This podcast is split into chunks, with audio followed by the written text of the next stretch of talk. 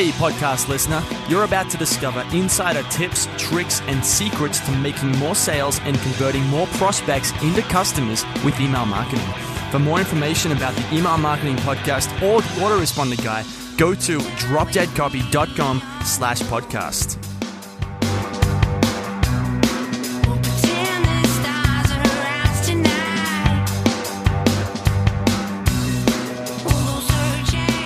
It's John McIntyre here, the autoresponder guy. I'm here with Brian Miller, a uh, expert on the uh, coronavirus situation. I'm told um, coming out of uh, China. He works in China. They do some e-commerce fulfillment, a whole bunch of stuff. And uh, he reached out this week and he wanted to um, had an idea to get on the phone, do a podcast like this. And uh, I've been looking for someone to talk to about the coronavirus uh, and just learn a bit more about how it's working uh, in the business world for someone who's really close to some kind of hotspot because I'm definitely not close to a hotspot right now. Um, so yeah, so here we go. Brian, what's going on, man? Yeah, thanks for having me. Uh, hopefully, I can uh, give your audience a little bit of color about what happened in China uh, and what's happening now. So, Yeah, I'm sure. I'm sure. Well, before we get into, I guess the specific coronavirus specifics, give us a little bit of a background on, um, you know, what do you, who are you, what do you do, all that kind of stuff. sure, yeah, I'm, uh, I'm an American. I'm an, a native of Connecticut in the U.S. Um, I've been living in China for the past 10 years. And um, I've done uh, manufacturing. I used to work for one of the largest Chinese state owned manufacturers um, in China. And uh, just recently, over the past uh, four years, I started my own e commerce company selling Bluetooth speakers, and most recently, an e commerce logistics company. So uh, the company is called Easy China Warehouse, and we basically help e commerce sellers take their products from Chinese factories and distribute those products all around the world to other warehouses or to their end customer. So that's kind of what we do in China. Got it. Nice. And how did you, how did you end up in China? I mean, we'll probably get to that with some of the coronavirus stuff. What took you to China? 10 years is a long time to spend in China. Yeah, it's a great question. It actually started at the other um, crisis we had. So in 2008, um, I graduated university in the US. And at that time, prospects of jobs and things like that were not that um, promising, right? And so, along with me not knowing what I wanted to do with my life, I actually uh, left the US and started traveling around the world. Um, so I started in Europe and I spent a year there um, working a bit and traveling. And I had a friend in Taiwan at the time, and he told me, You got to come out to Asia. Uh, everything's happening here. The economy's growing like crazy, and you'll love it. Um, and so I went from uh, basically uh, Europe to the Middle East and India, and then I flew to Taiwan. Um, and that's kind of how I first got introduced to Asia. And once I started loving it there, I started to learn Mandarin, uh, Chinese, because they also speak Mandarin in Taiwan. And eventually I moved to uh, Beijing to continue studying and start work. So that's kind of like the short, the short version of, of, of almost two years of traveling. Mm, okay.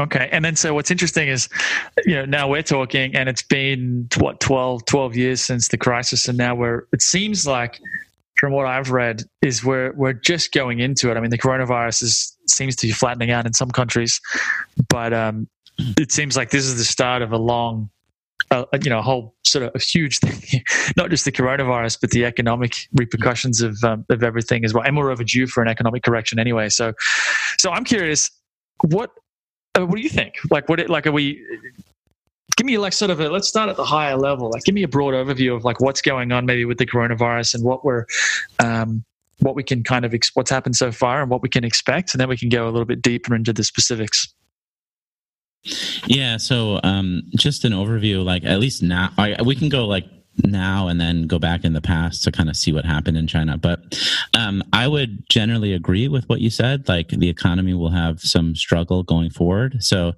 obviously the uh, the curve and and and the infection rate and the deaths that that will definitely go down. Um, but what we're seeing in China is consumers are still relatively cautious to go out and spend money. Um, and also with job losses and things like that like you know they don't have as much money to spend and so we're seeing pretty uh, severe effects in China uh, with bankruptcies. So, a lot of bankruptcies of restaurants, of stores and shopping centers. Um, a lot of factories have gone on prolonged vacations because they just have no orders and so we're slowly seeing the the ripple effects of this occurring. Um, and we also see a lot of stores in china that are open but they're basically bankrupt. So they haven't paid their rent. And once the landlord turns off the lights uh, they'll have to shut down. So um, we're seeing definitely some severe effects and i anticipate other countries will have the same more longer term effects to their economy as we as we kind of move forward right? Because it's a bit like, I mean, the principle here or, or is sort of like it's sort of like a domino effect, right? Where it starts somewhere. There'd be a lot going on in China right now, and a lot of that might not be directly affecting people in the West, for example, but it will eventually because as the factory shuts down and then the landlord doesn't have money, and then the landlord can't pay his bills, and then the person who he's paying his, his bills to can't pay their bills, and it creates this sort of chain reaction effect that gradually goes around the entire world.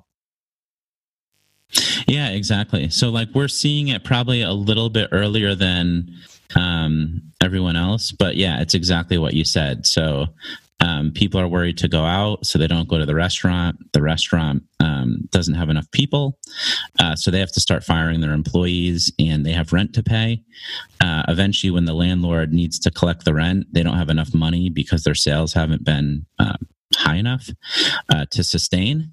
And so they go bankrupt and then the the landlord also doesn't have the money to pay his mortgage right? And so you see this ripple effect kind of flow through the economy and it, and it takes some time right? It's not instant. So we see this happening over you know maybe uh, months. And um, i think in china we're still at a stage where it's going to get worse uh, before it gets better. And typically, with China, they've been ahead of everyone else just because you know it originated here. And so, what we see in China, we often see happen in some form, one way or another, in other countries as the virus progresses. Right. Well, let- let's look at let's look at the virus then. What? Um, give me a timeline, or give me a rough idea of when did it start for you? When did you start to notice things, and then how has it progressed up until now? Yeah, so in China, at least, um, we we can go back to the end of last year in December. Uh, that's when we started to hear a few news reports within China. They said, "Hey, there's this virus. Um, it's it's something we've never seen before, and it's similar to SARS." So in 2003, there was a SARS outbreak in southern China, and China kind of used it to, um, you know uh, relate it to something that people already knew. And so people were a bit concerned in December that there was something going on. However, at the time, it was reported that human to human transmission was not. Uh, something people should worry about. And so at that time, we heard about it, but we didn't really know what was happening, nor did we like, did anyone really get scared, you know? Um, it really happened at the end of December. On December 31st, the Chinese government made an official announcement that, hey, we have this thing, the coronavirus, and there is human to human transmission, and we should be concerned. And so the first two weeks in China, we saw a very quick ramp up of like, the first week, maybe half of the people were wearing face masks. And within two weeks uh, in January, you had about all of the population wearing face masks uh, when they went out, out into public. And it actually became a law at the end of the month on the 26th of January in Guangdong, which is the province I'm in, that you had to wear a face mask in order to go into public. So if you wanted to go to the supermarket, um, or or a mall or a shopping center, they actually wouldn't let you into the facility unless you were wearing uh, a face mask. And um, at the same time, at the end of January, we started to see a ramp up of temperature checks. So by temperature check, I mean uh, they would have one of those thermometer guns, and in order to enter any public place, you needed to get your temperature checked to make sure you didn't have a fever before you entered. Hmm. Uh, so that was like at banks, at my apartment. even till today, I still have to get a temperature check every time I walk into my apartment complex. Yeah. Um, all the malls would shut down all the doors and open just one, and you had to walk through that door and get a temperature check in order to enter the facility. Um, they did roadblocks. So at toll booths, there were temperature checks. So it was really, you know, within a within a month, you could say, the ramp up of masks to temperature checks to uh, starting registrations of people's movement started in China. Mm. So they were, and so this is just in January. Yeah, this is just in January. So this is like, if you can imagine this, where I live is in Shenzhen, which is the city that borders Hong Kong in the south, um, and our city is about a thousand miles, like sixteen hundred kilometers uh, due south of Wuhan, which was the place where the outbreak happened. So even that far, it wasn't even like we were, you know, relatively close. We were relatively far away, um, and still these measures were being taken as January went on, and as we saw infections spread pretty uh, rapidly uh, within China during that month. Um, so, so yeah, the, there was noticeable fear throughout society, and um, January 25th was when the Chinese government, uh, well, when there's Chinese New Year this year, and the Chinese government basically told all the people to not travel. So Chinese New, Year is usually a big time in China where domestically people travel throughout the country, and they have a lot of events to celebrate the New Year. And the government says no one should travel, and all the events are canceled. And so we saw like the government um, react quite. Um, you know severely because this is the most important time of the year and they canceled everything so we knew it was something um, let's say uh, pretty severe once they started to do these things right? And how did it? I'm curious how it felt for you, like, because you're in the middle of this, right? People in America and Australia and, and in the West are freaking out about this stuff, and you're in China. So, how did you feel as all this starts? Did you take it seriously at first, or when did it kind of click for you that this is going to be big? And how did it feel? Yeah. Yeah, it was it, like in the beginning, people were wearing masks, and it's something I've never experienced before. So I was a little worried, but I wasn't, let's say, scared. Um, but there was one point in the beginning, um, uh, in January, actually, Shenzhen and Hong Kong, there's a border, uh, a a customs border, and there's a lot of traffic between those borders because there's a lot of commerce that that occurs between those borders. And at one point, at the end of the um, of January, they actually closed. There's a few border crossings uh, between both places, and they closed all but one of the border crossings. And at that time, that was really something that scared me. Is that they started to close borders, and um, that was when I was actually personally scared.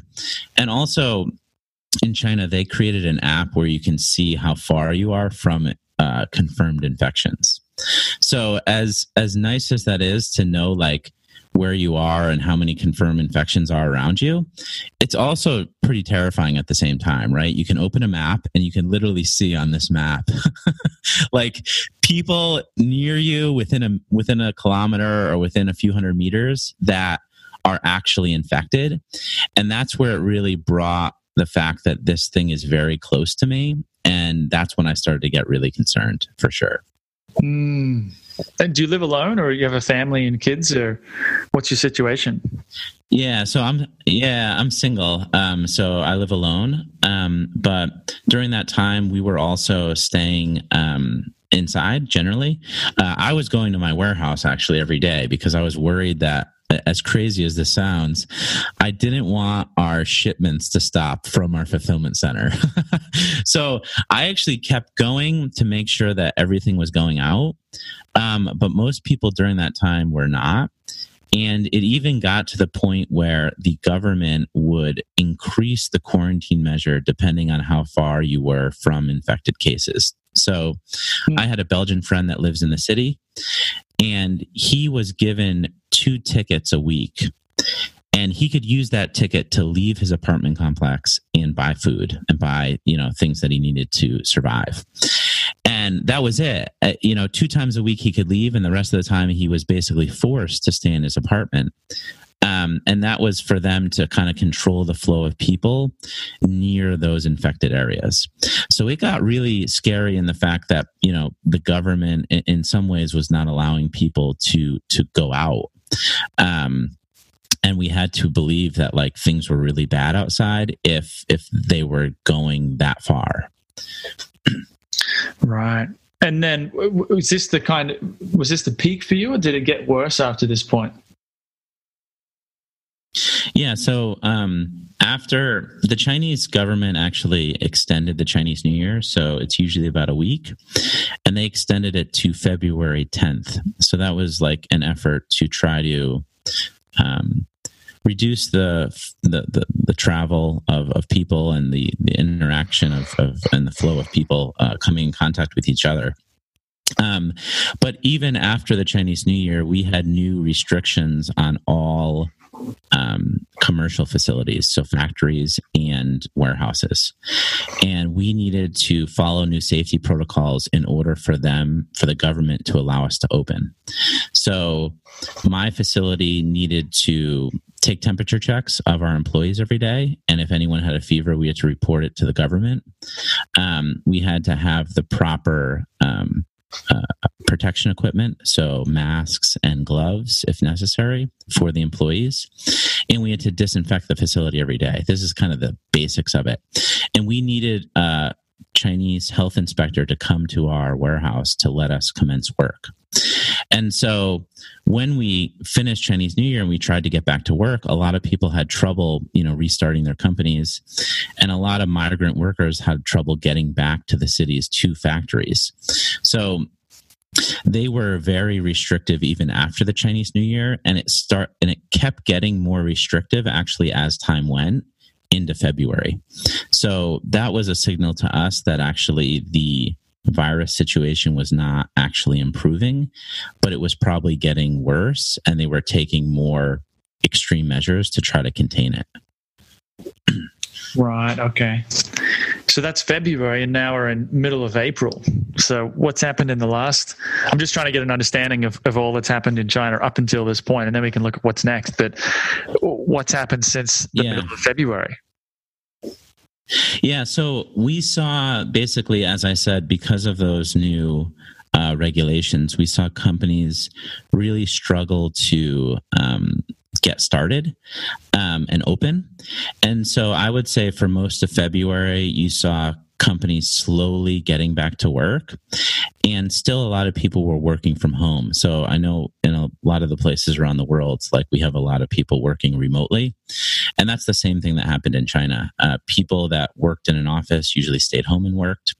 And some of the factory or people that needed to be on the ground they would go in but with much higher restrictions than normal.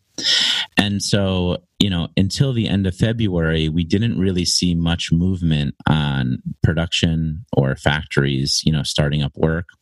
And even if we did we saw like a very small uh, let's say skeleton crew of people that were really not able to uh, meet full capacity at all the factories um, but March has been a lot better. So uh, the government has slowly kind of relaxed these restrictions. We still have temperature checks everywhere. Um, we still have to do sometimes some registrations at places to tell people where we've been. But overall, they've relaxed them, and people have started in March to go out. Um, to you know, restaurants have opened, so people are starting to go out to eat, um, and big shopping malls are open, so people are starting to go out and spend money. But at this time, we still don't see any of the places that have large congregations of people open. So movie theaters are not open. Uh, no sporting events have resumed. Um, so we still see like the the the whole you know society as a whole is not really to 100% yet even till today um yeah.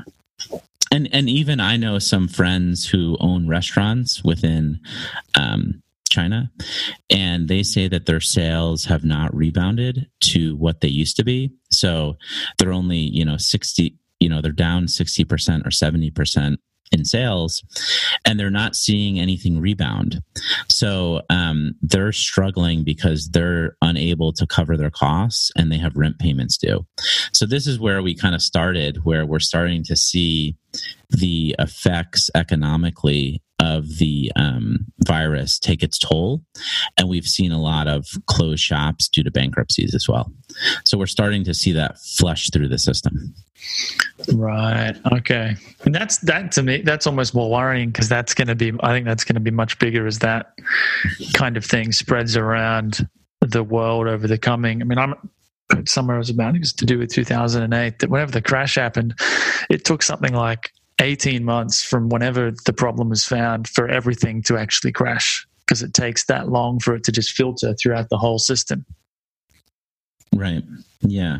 Yeah, I agree. I think people are being relatively um I'm I'm not like a pessimist, but I think people are overly optimistic that it will um uh it will go through each country and then it will end. Um but I don't see a point where we get out of this 100% economically until we have some type of cure or vaccine. So, for sure in the future, like deaths will go down and, and, and, and hospitals will have breathing room. Um, but it will always, you'll always have this kind of, um, let's say, fight with the virus uh, in the economy of expansion and contraction. Um, we've seen it in Singapore happen and also Hong Kong. So Singapore, you know, throughout the whole thing has had it relatively under control. And um, you see them opening their economy, and they just had another kind of wave that's happening now. And so now they're trying to squeeze the, econ- the, the the society in order to try to get a hold of the virus. And that happened also with Hong Kong. They had it relatively under control in the beginning. And then just recently, they had some inbound cases that spread a bit, and they had to pull back on the economy to kind of like keep the virus in check. And so, um, you know, it's also happening a bit in China. We've seen a few small outbreaks um, in the north of China uh, on the border to Russia. So, so it's definitely something that um, I'm concerned about because if if we continue to have these, it should scare consumers enough to not go outside and not spend money, and that will ultimately hurt um, global economies uh, a lot. You know, so so that's what I'm like seeing as we try to get out of this virus is that people, first of all, we're not done, but also uh, consumers are very very very cautious. Mm. It's interesting because you know I'm in Australia at the moment, and um, I think they've slowed it down. Uh, they've flattened the curve, or whatever the term is, and they're doing pretty well. But you know, it's been on lockdown for a month or something like that, so everyone's a bit antsy and wants to get outside. And there's that whole, you know, there's the risk, right? You you relax the restrictions too quickly, it's going to blow up again pretty fast, and then the the restrictions come back on, and so. But then you're faced with this thing where you kind of have to let it because you could try and let it die out, right? If we all just stayed inside for a month, everyone around the world, maybe that'd work. But if it exists anywhere in the world, then it's almost like eventually everyone has to get it so that we all can build some kind of immunity to it. It's really just about slowing it down. If I don't even know if it's possible for it to die out completely at this point. Yeah, I completely agree. As long, even if you can control it within your border, well, there's probably another country um, that it's spreading in.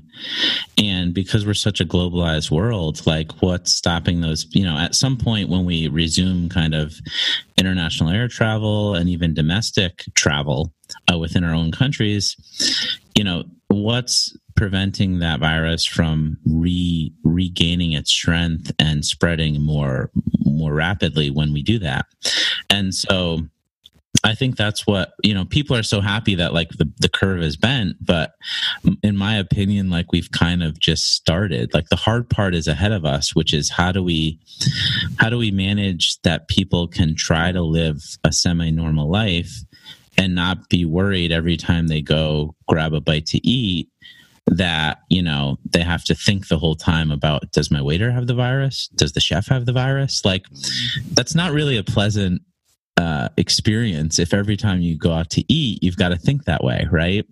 And so ultimately probably people just won't go out to eat until they feel comfortable. Mm. um, so i think this is like the huge challenge that the world is going to face and economically i don't see the us uh, specifically the us but other countries as well being able to just give out free uh, money or stimulus forever um, so at some point you know there's going to be a time where you know uh, people will feel real real pain and i think that's ahead of us for sure Mm. Me too. Me too. I mean, yeah, this whole like lending out or you know these stimulus things. It's classic. Like you read some of these book, you know, economics books, micro, micro, macroeconomics, and it's like the the money comes from somewhere. You know, like someone's got to pay for it somewhere, somewhere along the line. You know, it's like people don't understand that nothing comes for free. Um, Exactly. Yeah. Like even for for me, I mean, I don't know exactly the programs that are happening in other places like Europe and Australia and, and, and other places, but but for sure for the U.S., they're giving out a lot of free money and people feel good now, and that's great. And I understand why they're doing that to kind of support people during this tough time. But like we have to pay for it sometime. Like it's either me or maybe my kids or maybe my kids' kids. Like someone has to pay the bill, right? Yeah. And so um that's the concerning thing for me is like when does it end and how long do we um, try to fix our debt problem by adding more debt, at least from a US perspective right. um, but it's similar in other countries as well. And um, and and how do you effectively give money out to businesses and prop them up when maybe they were poorly run companies, right? So, yeah. um, is the economy really capitalistic? Uh, is it not? Um, core capitalist principles say that we should let the the weak ones die and the strong ones survive. Um, but in this case, everyone survives, right? And so, how do you balance that? I'm not sure, but it also distorts the uh, normal economic forces that occur and price assets in the economy. So I think it's also something people should you know keep in tune to because uh, it feels as though things are not really um, being priced effectively in the market. Right. Well, this is, you know, I've been thinking about this, you know, whether it's for businesses or even just um, people at home. If people are living paycheck to pay, I'm sure there's some people out there who they absolutely have to. They have no other choice but to live paycheck to paycheck because of their situation. But I imagine that most people, just because the culture that we're in is a culture of, you know, consumption, it's all about, I don't think people are aware of it, but there's this sort of unexamined assumption. You just spend as much as you can. You use credit to buy things, including things that don't actually Yeah. produce any uh, income. And so you've got all these uh, families, you know, people out there as well as businesses that have been uh, terrible at managing their money. They don't save their money. They buy too much stuff on credit. And it's like, yeah, you can bail them out, but then they never learn the lesson. And then the next time they're going to Yep. keep just spending the money, keep using credit, keep buying stuff that doesn't like uh, non-productive asset or not even an asset but non-productive things and it, it just makes the bubble keep going eventually yes it's like someone has to pay the bill but eventually like these people are going to wake up they got to be like oh shit you know sooner or later so Yeah. same with businesses you know it's like you can get away with a bad business model like you're saying or a bad bad operations for for a while but eventually it's going to bite you um, Right. Yeah. And I, I think actually, you know, I, I think people also look too negatively on businesses failing. Like, you know, during these downturns, businesses failing is good for the economy, essentially, in the fact that it wipes out um, people that were irresponsible, right? And um, and it and and that's the problem with propping them up is it doesn't de-incentivize them to be more responsible business owners, to run a more responsible company, and to not take on debt so irresponsibly. And if these people um, that run businesses never get hurt for this behavior, I think it also creates the wrong incentives within economies, right? And so that's like one of my concerns as just like a small business owner is um, what's the benefit to running a responsible company if and, it's not true for every company right i mean some are gonna even if you ran it responsibly you're still kind of fail during this time but but i think it, it goes into question like you know if i ran a really responsible company and others don't but they still get bailed out what's the point of of doing that you know? Um so so yeah it brings up a lot of questions for me as well Yeah, and it's you know the funny thing is like in Australia, which it might be similar in the US, but you get these support packages where I think right now people who are getting like a sort of social security, I guess you guys could call it, but you know like a payment from the government because they can't find a job or something like that. All of those things are getting doubled at the moment for those people, as if they need more money to spend, and it's this really interesting thing where it's like the people who deserve that money the most are the people who don't need it. And the people who need it those people who are who can't be bothered to get a job and just however however many hundreds of thousands or thousands of them who don't who aren't, don't even actually need it. They're just lazy. They're just using it as sort of a cop out because they can't be bothered to get a job. And then you're giving them more money. It's it's a waste of money. You should give that money to the warren buffett so the people who know how to deploy the capital properly so that the economy as a whole is going to grow rather than Yeah, yeah, yeah, for sure. I mean, I, I agree. Even in the U.S., they give um, the federal government is giving six hundred dollars a week in unemployment benefits, and if you add the state benefits, sometimes you could make more money in unemployment by doing nothing than you could at your previous job. yeah And so, what's the incentive to work when the unemployment benefits are actually better than actually working at that job? And if you get money for that and don't provide any productivity to the economy by not working, you've got to think that that money um, is not being allocated well. And um, there will be, I mean, I don't know if I'm smart enough to know, but it seems like there will be adverse effects in the future from this type of um, stimulus, you know?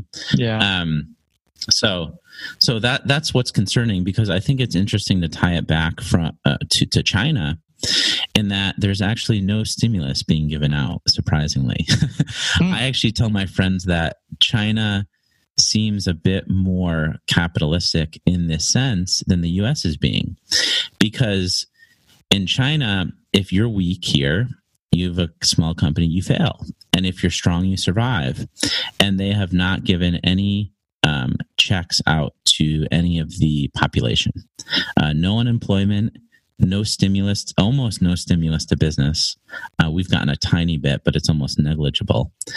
Um, and they are going with the premise of like core capitalism, which is the weak fail, the strong survive, and you rebuild your economy on that premise, you know?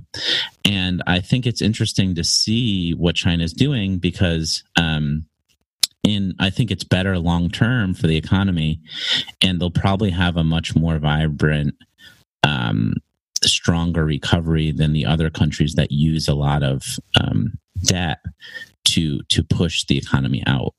That's just my kind of perspective, but we don't know how it will pan out. But I think it will be interesting to see how China works with this model and how other countries will work with their model of giving money out to to Mm. companies and individuals. Mm, yeah, that's interesting. Yeah. Well, what do you think? You know, based on what you've seen in China, what do you think is going to happen? You know, in the U.S. or what's happening right now, and what do you think is going to keep you know happen next? Well, I mean, China's China's lucky because their population is more of a saver population, so people save money. Um, as you said before, like in, in the West, you know, we're very consumer driven, and so we take on a lot of debt and we spend everything we have. And so, in general, like this approach in China is more manageable, just because people have more savings and they can weather um, a, a longer time of, of downturn. Um, but I'm, I'm not trying to make this claim, but but I think it's something that people should uh, think about. I don't think it will come true, but it could um, adversely affect the global kind of uh, power uh, in the world. If if China does and they're able to move out of the crisis more effectively from a medical perspective, like the virus, and an economic perspective, um, they might be a stronger power uh, coming out of the virus than we ever thought. Um, and they might catch up to the US's economy faster than we expected. Um, of course, there's other things that we're seeing some nationalism where people are unhappy with China's response, uh, some of the data that's coming from China. And uh, there's some kind of negative implications for China in that regards. Um, will people want to do business with China in the future? Um, will people want to buy from China in the future as nationalism increases and global tensions kind of increase, right? Um, we saw that with the trade war, uh, the US and China kind of having some disagreements and tensions rising. And I think throughout the coronavirus and after, this will only amplify those tensions, right? And so um, I don't know what the result is, but I think at least the U.S. China relationship will become more pol- polarized. Um, however, at the same time, might, China might come out stronger economically than we ever imagined. And so um, these are the things that I'm personally thinking about. Um, just to like understand my business and how the world's going to work, you know, in the future. Mm, well, I've got a friend of mine in uh, in Thailand right now. He he um, has an e-commerce company. Uh, they do bike bike related stuff out of China, and uh, every time I talk to him about China, he's like, "Dude, China's already won. China won like five years ago. Just the rest of the world doesn't know it yet. They're so far ahead of the US technologically, and in so many. This is his. This is what he's saying. I've never been there, so I don't really have enough um, knowledge to uh, to to sort of have an opinion, to be honest. But that's what he he's been saying to me. China won. China China's already won. It won a long time ago, and it's no one knows yet. Um, which, yeah, I think it's an interesting perspective. It's a bold claim from your friend, but I don't. I wouldn't. I wouldn't say they won, but I wouldn't disagree. The fact that I think you know China has been the sleeping giant for a while, and all of a sudden they became a very strong and powerful influence in the world. And this virus will probably make them even stronger in relative you know relative to other countries and more influential. And so i think i think people are definitely they've always underestimated china but even during this crisis i think they're also underestimating them. Hmm. because i think i think the us will not be able to handle the virus as well as china in- terms of transmission and so it will be a bit more detrimental to the US economy than it will be China because China has been able to very effectively um, test its population and take the people that were infected and isolate them from the rest of the population in order to reduce transmission and reduce the number of people that had it. Um, and I see other Western countries, specifically also the US, having trouble with this. Um, and so, therefore, I think it's going to be a longer road to recovery for the US and other countries than it was for China. Mm. Yeah, that makes sense. Ah, This is so interesting. We can go on for ages here. What are some? Um, one thing that's been fascinating me is just the the amount of conspiracy theories that are floating around right now as people look for, you know, certainty and and uh, just the stuff. You know, I've got close uh, friends, uh, family members, some of them that, that are into this stuff, and it's amazing how like they're so explosive at the moment. I, you know, it's whether it's the fear or the uncertainty, some and people are just getting so drawn to some crazy stuff. So, uh, what do you think about all this stuff? Are there some? What are some of the inaccurate things that you've been um, hearing, seen in the news, heard from friends, that kind of thing? Yeah. So, um, yeah, I've also seen a lot of theories, and this type of uh, pandemic or things like this seem to like kind of create a lot of different theories that people kind of run with. Um, the thing is, I don't think we have definitive proof uh, exactly how it came to be. Right? We do know it originated in China, um, but we haven't seen any data um, to show any theory is correct. Right?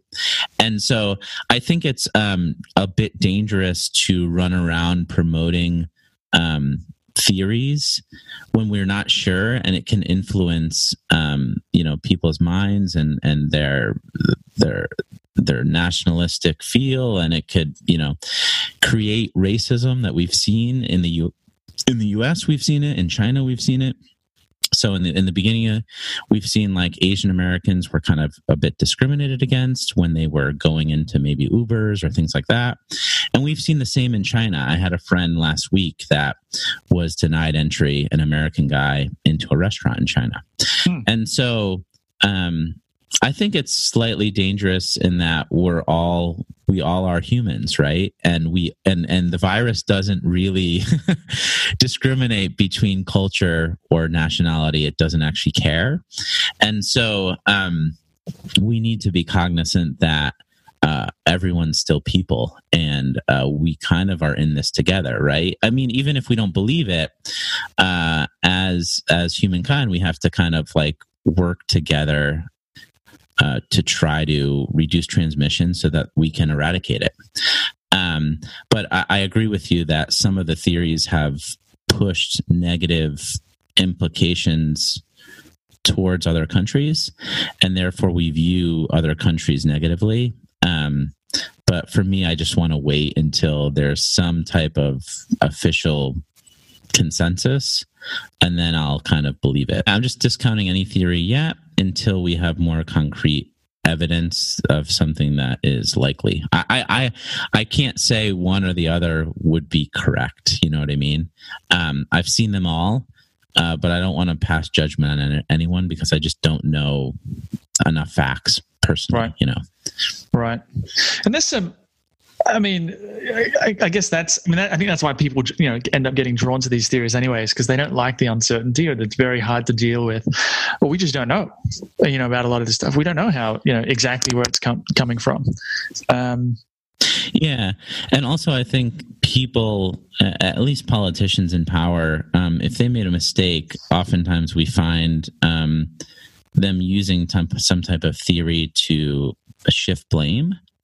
Um, and I'm just saying that in a broad sense, right? So we have to be careful about what people are saying and how true it is and don't deflect blame if if if there is some blame to be had right? So we, we do see this happening like no one wants to take the blame for it regardless of which side you're on.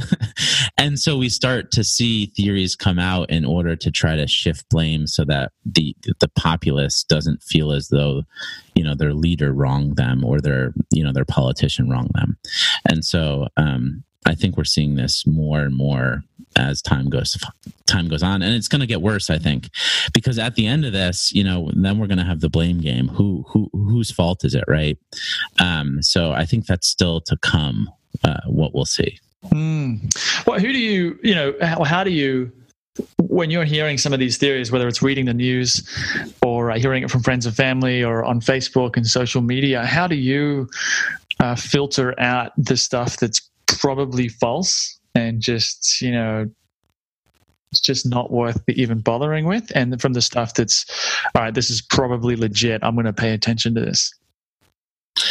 Man, it's it's so hard today, especially with social media, as we know. Like um, this, the power of like platforms like Facebook or any any social platform where your friends will post um, a news story, and because there's someone you know, you you give that news story you trust that source right because you know x person but you don't know where that came from and so um i've i've tried to not um, follow a lot of that news that is spread through social media because I think it's relatively dangerous. And I try to look at more credible news outlet sources and also look from both sides. So I'll read, you know, the left and the right, and I'll read the one that's more left, you know, the news station, the one that's more right. And then um, I think it's important by knowing both sides. Uh, opinion or both sides position then you can look at all of the data sources and try to make your own judgment. Um, and that's what i try to do. Take you know three or five different sources. They all are leaning different ways. Listen to everyone's point and try to make my own judgment. Um, and I think that's what people should try to do more in the days that we have so much spread of news articles that we cannot verify, you know?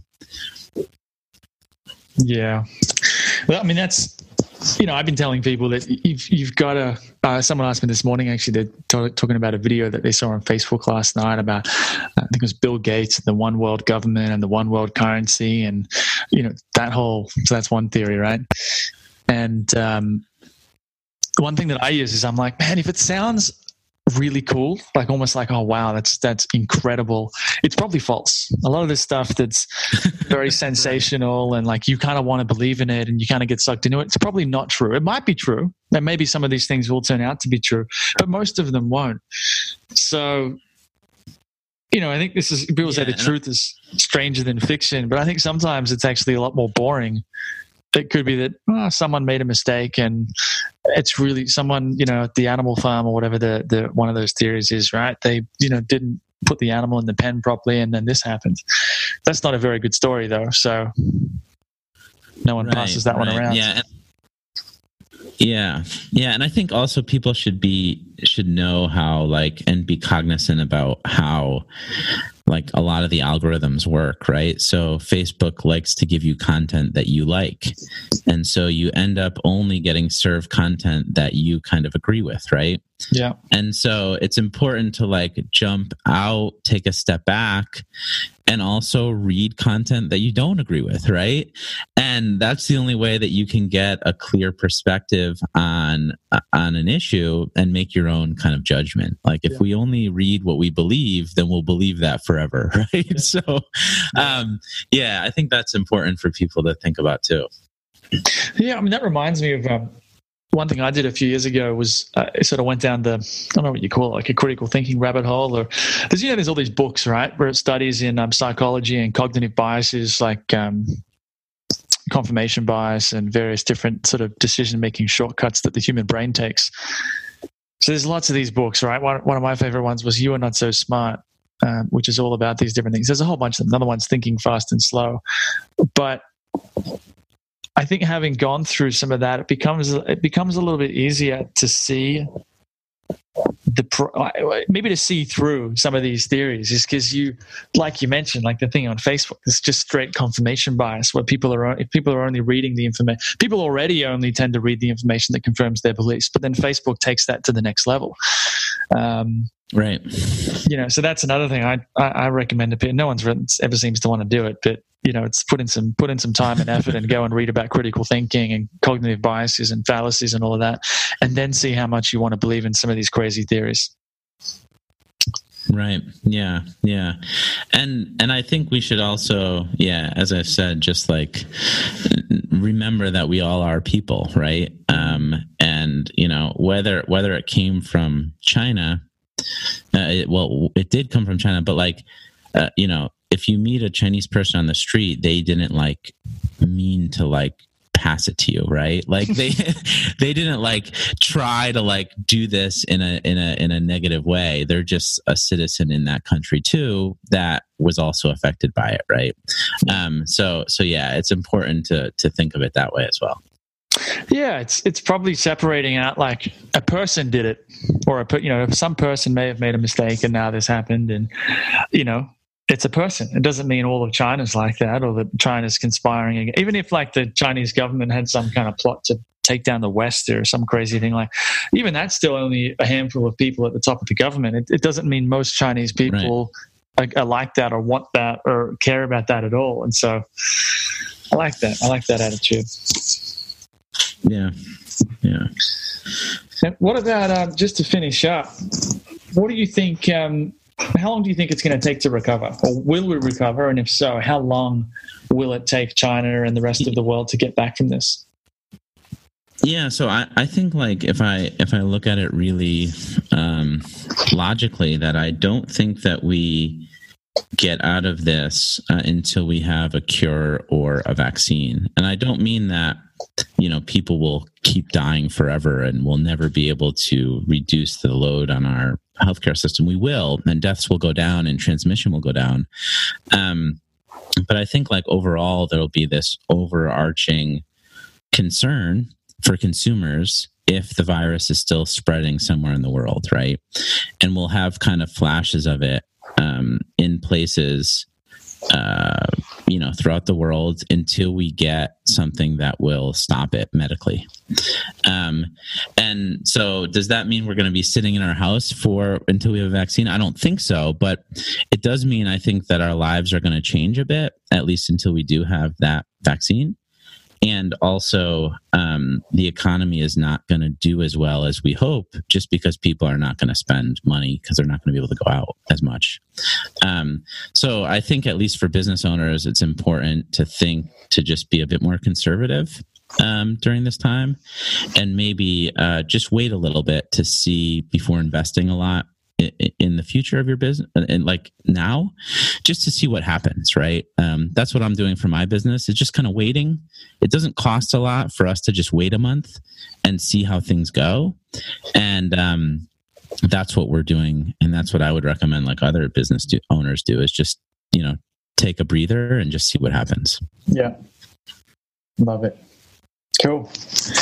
Awesome, Brian. Well, that's uh, thanks for coming on the show, mate. And um, this has been good. There's lots to talk about. I like we can go on for a while. I just I I love trying to understand how everything's floating around in this um, whole sort of crisis. Before we go, though, if people want to learn more about you and uh, what you're up to in China uh, with the uh, fulfillment, where is the best place for them to um, to do that and maybe contact you if they want to talk to you? Yeah, sure. Um, they can go to our website at easychinawarehouse.com. Um, if they'd like to just get in contact me, with me directly, I'd be happy to answer anyone's question uh, about China, anything about China. Uh, my email is brian, B R I A N, at easychinawarehouse.com. So those are the two places to, to find more about us. Fantastic, cool. All right, Brian, I'll uh, I'll put those in the show notes, and uh, people can go there to uh, to get those and um, click the links and go reach out. So, thanks again for coming on the show, mate. Yeah, thanks a lot. Appreciate you having me. Hey everybody, thanks for listening. If you want to become a well paid freelance copywriter so you can live life on your terms, check out my webinar on how I get paid up to $10,000 to write simple, fun emails. And I'll even show you how I got started with no experience, no connections, and no formal writing training. To get the training, go to www.themcmethod.com slash webinar. That's www.themcmethod.com slash webinar.